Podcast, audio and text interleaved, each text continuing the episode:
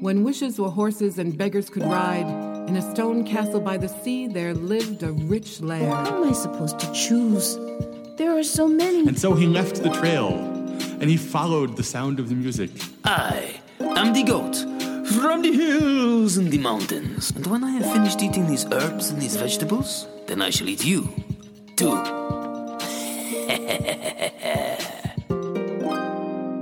Once upon a time, and welcome to the Story Story podcast. I'm your host, Rachel Ann Harding, and I have some stories for you.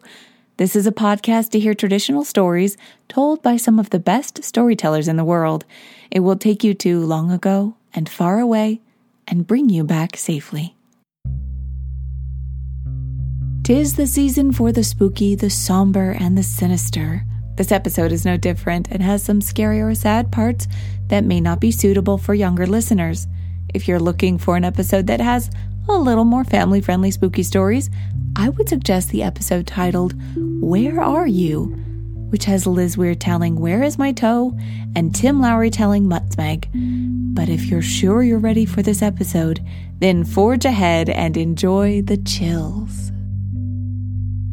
I was chilly. Not scared chilly, but chilly because the weather was preparing for Jack's Frost annual visit. The cool was creeping in and sweeping a gentle fingernail over my neck.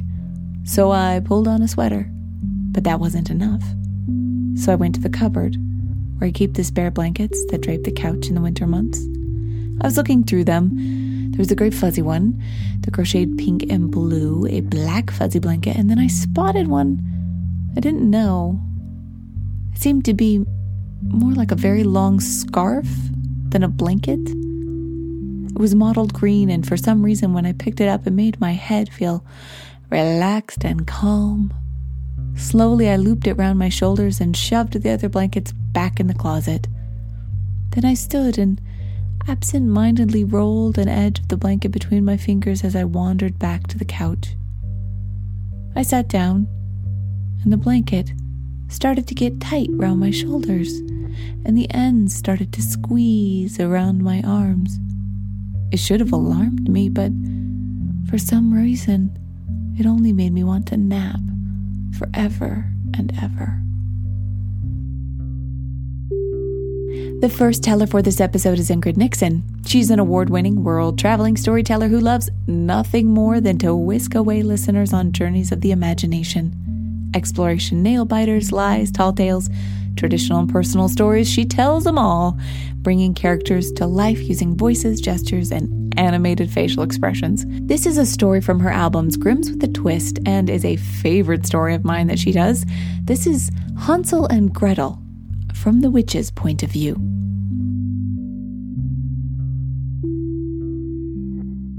Blame the witch. Witch, their word, not mine. I was just a single gal trying to make a living in the deep, dark forest. Now, you need to know I am coming to you from the beyond. Yes, I did burn up when that little scamp pushed me in the oven. But you also need to know that I did not go looking for Hansel and Gretel. No, Hansel and Gretel came to me. I was in my home, minding my own business, when all of a sudden someone or something began to do damage to my dwelling. Now, this happens when you live in a gingerbread house. So, I did the usual. I went stomping out. Nibble, nibble, little mouse who is nibbling on my children. Hm. There they were, Hansel and Gretel. Cute. A little thin, they had ripped off a chunk of my gingerbread paneling and one of my candy cane drain pipes, and they were stuffing them in their mouths. I let them eat, and slowly their story came out. They were children of a woodcutter. Their mother died, so their father went to the village, came back with another wife, their stepmother.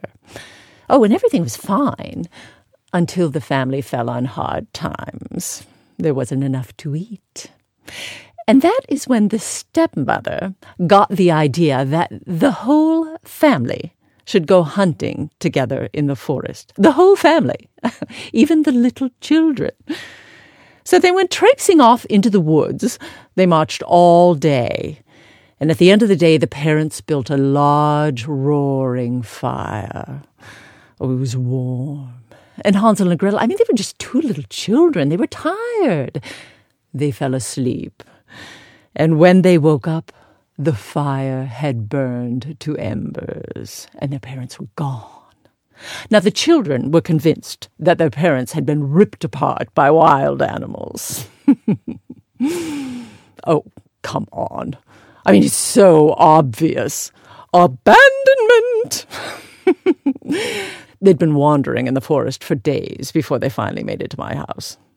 Now, as they are telling me this, they are stuffing gingerbread into their mouths. They are chewing with their mouths open. They are talking with their mouths full. Honestly, did no one teach these children manners?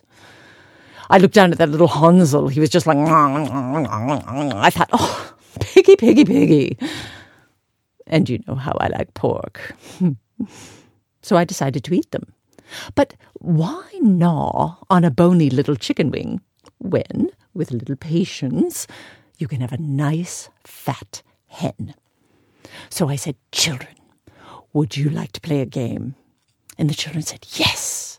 I said, Oh, this is a game I love to play. I call it Prisoner. Okay, I didn't have a whole lot of time to think of the title. But the children said, Yes. So I said, Okay, well, we will take one of you Hansel. We will take you around to the back of my cottage, and I am going to lock you away in a shed. And I am going to pretend like I want to starve you to death. But that's not going to happen because Gretel and I are going to go into the kitchen and we are going to bake all sorts of delicious foods, and then she is going to smuggle them out to you, and the two of you can gobble them up. Doesn't that sound like fun? And the children said, Yes. So we went around to the back of my cottage. Hansel, of his own free will, went into that shed. I locked the door. And then Gretel and I went into the kitchen and we began to bake. Oh, we made cookies and cakes and pies. Oh, I let her lick the beaters. I let her eat as much raw cookie dough as she wanted. And then, when we had a nice big pile of things. I turned to my back, doo doo doo doo doo, and she smuggled them out to Hansel, and the two of them just gobbled them up. Well, the next day, as I did every day after, I went out and I said, Hansel, prisoner, show me your finger. I want to make sure you are starving to death. And that little Hansel, he stuck his finger through a knothole, and I squeezed it. I could hear him giggling on the other side of the wall. But as I squeezed that finger, I said, Oh my, it does appear to be much thinner. You are indeed starving to death. But in truth, every day when I squeezed that finger, it was just a little more plump. I think I know when things started to go wrong. You see, I started to plan the menu, and I was trying to figure out what kind of sauce goes with boy? You know, I, cheese sauce, pesto, tomato sauce, I, barbecue. So, without even thinking, I said, Gretel, what kind of sauce goes with boy? And that girl, oh, so clever. Now that I think about it, she did this little, but then she kept talking and she said, Whenever my stepmother makes boy, she just uses a little bit of olive oil and sea salt. Simplicity! Oh. But now that I think about it, every day after that, when I went out to squeeze Hansel's finger, it ceased to get plump. In fact, it got quite bony, I, I, almost like a twig. Well, no matter. The day came when I had, you know, one of those cravings. I just had to have some boy, you know, the other white meat. And so I said, Gretel, fire up the oven. And she said, Well, what are we baking today? And I said, Oh, we're not going to bake. Today, we're going to have a roast. And that girl, she's so clever. She put two and two together and she knew. But I didn't know she knew. I, I now I know she knew. Oh, if I knew then what I know now. Well, the recipe said never put a boy in the oven until it gets to be about 400 degrees. So I said, Gretel, check the thermometer in the back of the oven. And that girl, so clever, she opened the door of the oven, looked in the back, and said, Oh, I can't read it. And so that is when I shoved her out of the way. I stuck my head in the oven, and that is when I felt a push from behind. I flew into that oven. I, I hit my head on the far side, and then the door slammed shut, and I knew my goose was cooked. That is when I began my transition to the beyond. And I'd like to think that I did it with sizzle. But it was from the beyond I saw how Gretel ran around to the back of my cottage. She released Hansel from the shed. And then the two of them ran back into my home. They ran upstairs and they, they ransacked the place. I mean, they, they found my jewels, my diamonds, my emeralds, my rubies, and then they, they took my little travel bag. Oh, I love that bag. And they stuffed all my valuables in that. Then they went down into the kitchen. They took all sorts of delicious foods. And then the two of them struck out through the deep, dark forest home. And they made it. And of course, when they got home, their father, the woodcutter, he was so happy to see them, as was his stepmother, once she saw how much loot they were dragging behind them. And then, of course, there was that whole media frenzy. Oh, and then the book. Oh, that book. How many weeks was that on the bestseller list? Oh, and then the movie. So I'm sure all of you out there know about Hansel and Gretel, the two little children who killed the wicked witch by burning her up in the oven. Yeah, go ahead. Blame the witch. Hmm. I was going to eat them. And if that makes me evil, so be it. But help me here. Uh, what is the word? Oh, there must be a word. What is the word that can be used to describe two parents who lead their dear, sweet, innocent children into the deep, dark forest and abandon them to their fate?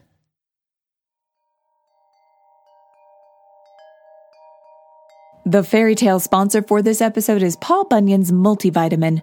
You might eat four square meals a day, but if you aren't taking your multivitamin, you could be missing out on some important nutrition.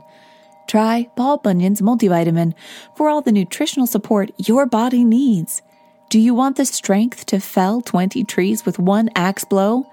This vitamin cannot help you do that, but it can keep your iron levels in a normal range. Do you want to eat 50 eggs and 10 containers of potatoes so you can grow as big as Paul? We don't recommend that. But we do recommend this multivitamin, providing you with all the essential B vitamins that'll help you stabilize your energy and mood. Do you want to befriend a cute blue ox that you found in the snow who will become your best friend and lifelong companion?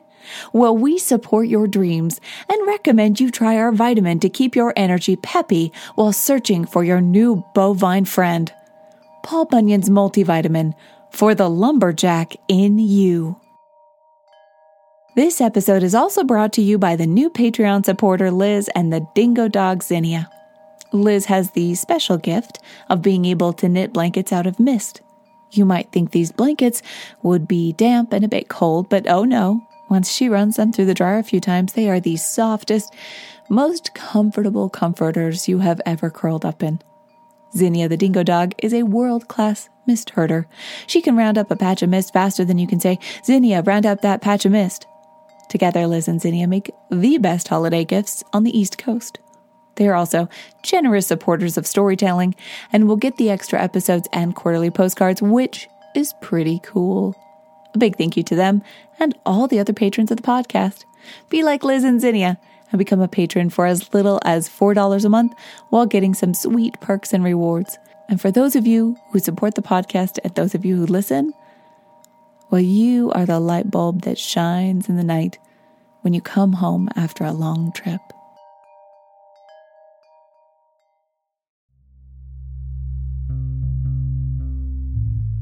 The blanket was squeezing tighter and tighter.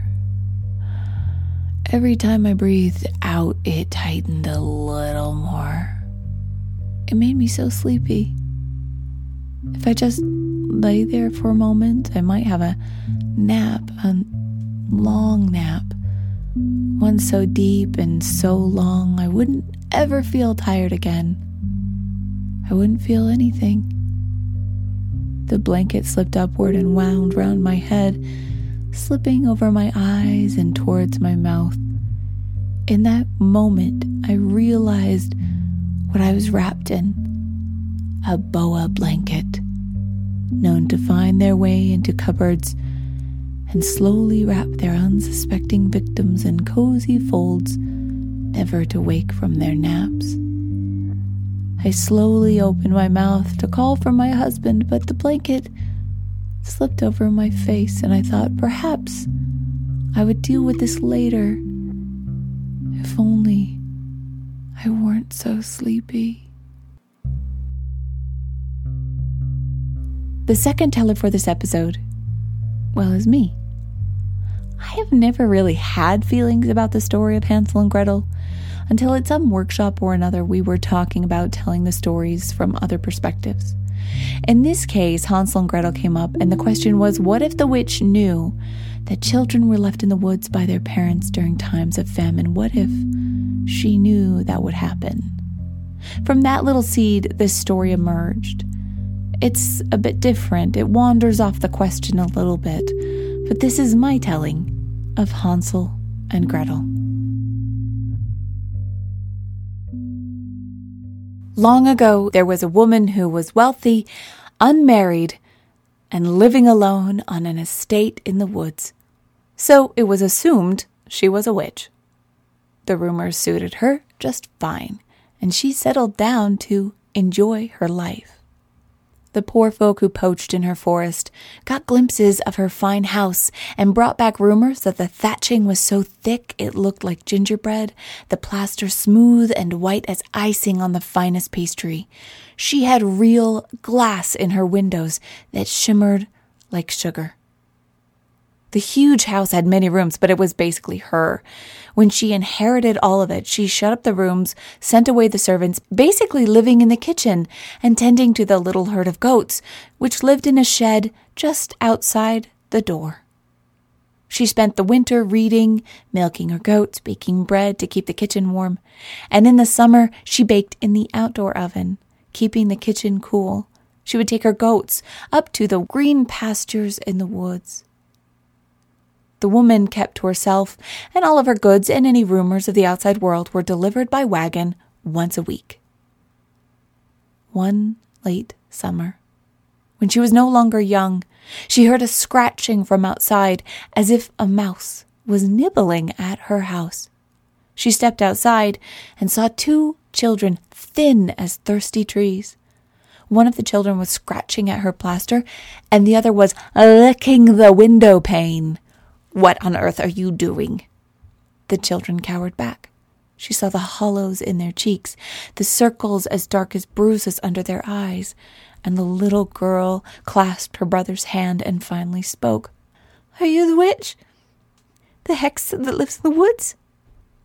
Yes, I am the hex, and I eat children too. The children began to cry, and she felt badly. No, no, I, I can't stand crying children. What are your names? The little girl pulled it together and answered, I'm Gretel. This is my brother Hansel. Why are you in the woods? Where are your parents? Mother and father left us by the fire and said they'd come back, but that was three days ago. Famine meant there were a lot of children abandoned wandering in the woods, found by wolves before they were found by her. She, Hexa, took them in and gave them soup with thick slices of bread. When it became apparent the children would be staying with her, she opened up one of the rooms. The children jumped on the old bed and told her they had never slept in one so soft, their laughter filling the room with sweetness. In time, Gretel became Hexa's shadow around the home, Hexa being what they affectionately called her now. Learning to milk the goats, she tended the garden, she gathered herbs, she lit the oven, and would help slide in the loaves of bread for the day. Hansel especially loved to follow Hexa when she took the goats out to the meadows where he could explore the woods. He would climb high up the trees to find forgotten nests, nuts, and fruit. He would bring those treasures to her by the handful, filling her apron. One day, Hansel emerged from the woods, leading another child, as thin as the wheat in the fields. Who's this? Hexa asked. He's been waiting for his parents to return for four days. Hexa considered the child and only said, Well, you must teach him not to lick the windows. I'll make extra bread tomorrow. Soon another child and another was found or led in from the woods. Additional rooms in the house were opened, and Hexa found it necessary to increase her weekly orders.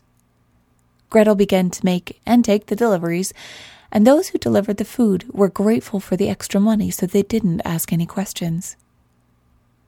The cold came. The forest turned pale with frost, but within the walls of that house, the children knew the warmth of a bountiful fire and enough food to eat. After one very cold night, they found a small, frozen body curled up against the roots of a tree not far from the house. Hexa wept, knowing that if the child had come a little further, he would have seen the light in the windows. He would have been saved. He would have been warm and fed. Hansel and Gretel watched her tears fall, and then put the troop of children to work, gathering buckets of white pebbles.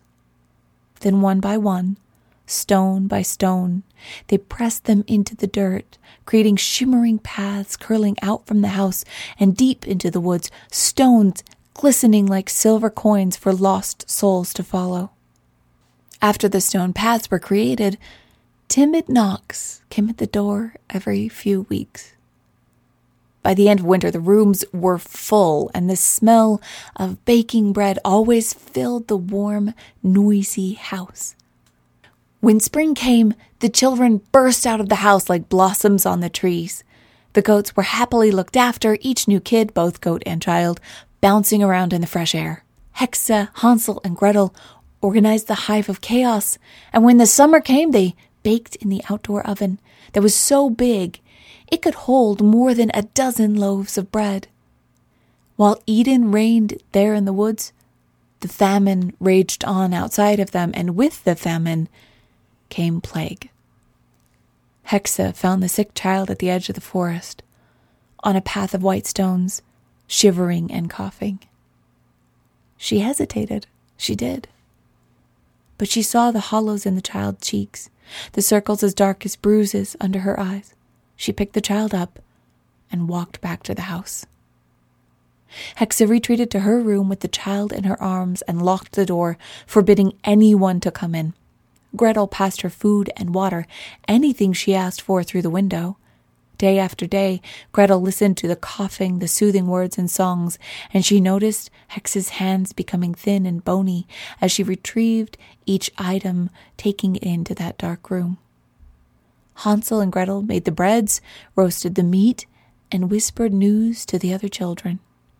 The sick child lived ten days and when the little soul was breathed out, Hexa made the children stand far away. She emerged from her room with the wasted body wrapped in a sheet and burned it in the summer oven until there was nothing left but ash. Even from a distance, Hansel and Gretel could see those circles growing under her eyes, watch her shake as she began to cough. But when the oven was cool, Hexa went back to her room and closed the door, forbidding any child from entering. She wrapped herself in her own winding sheet and spoke to Gretel through the window. Gretel, you have to burn it all.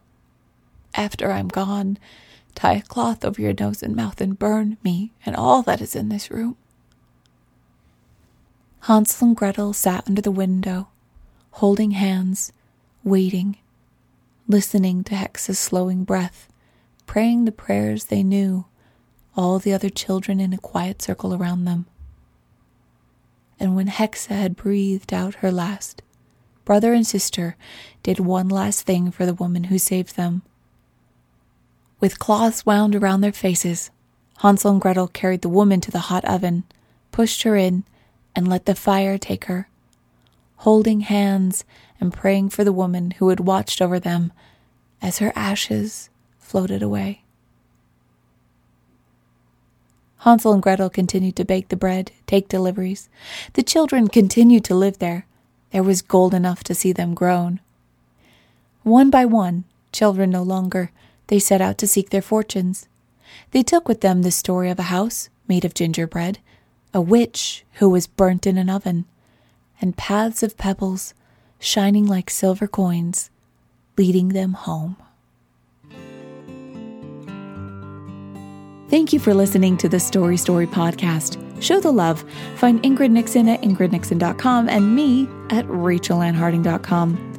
Tell us you heard us on the podcast, now want to hear us tell more stories.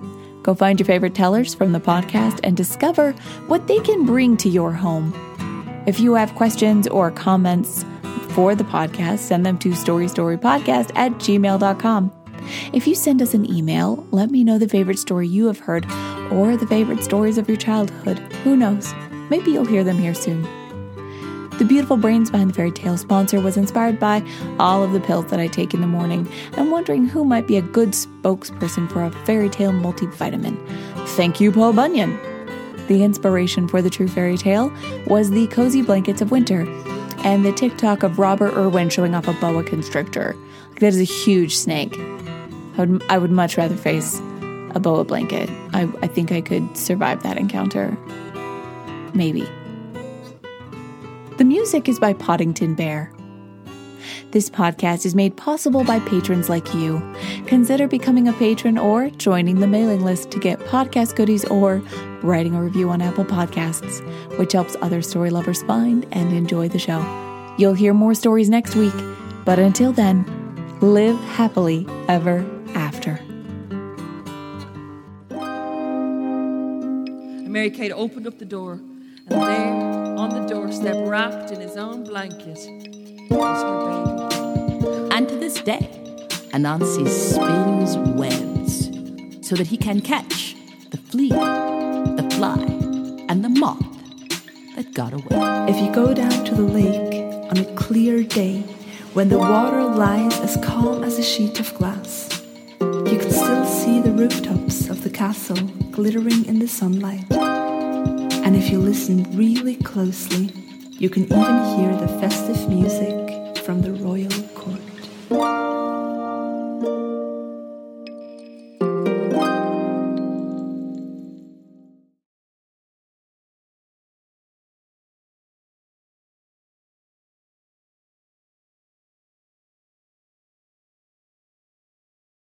Thank you for listening to the Story Story podcast. Show the love.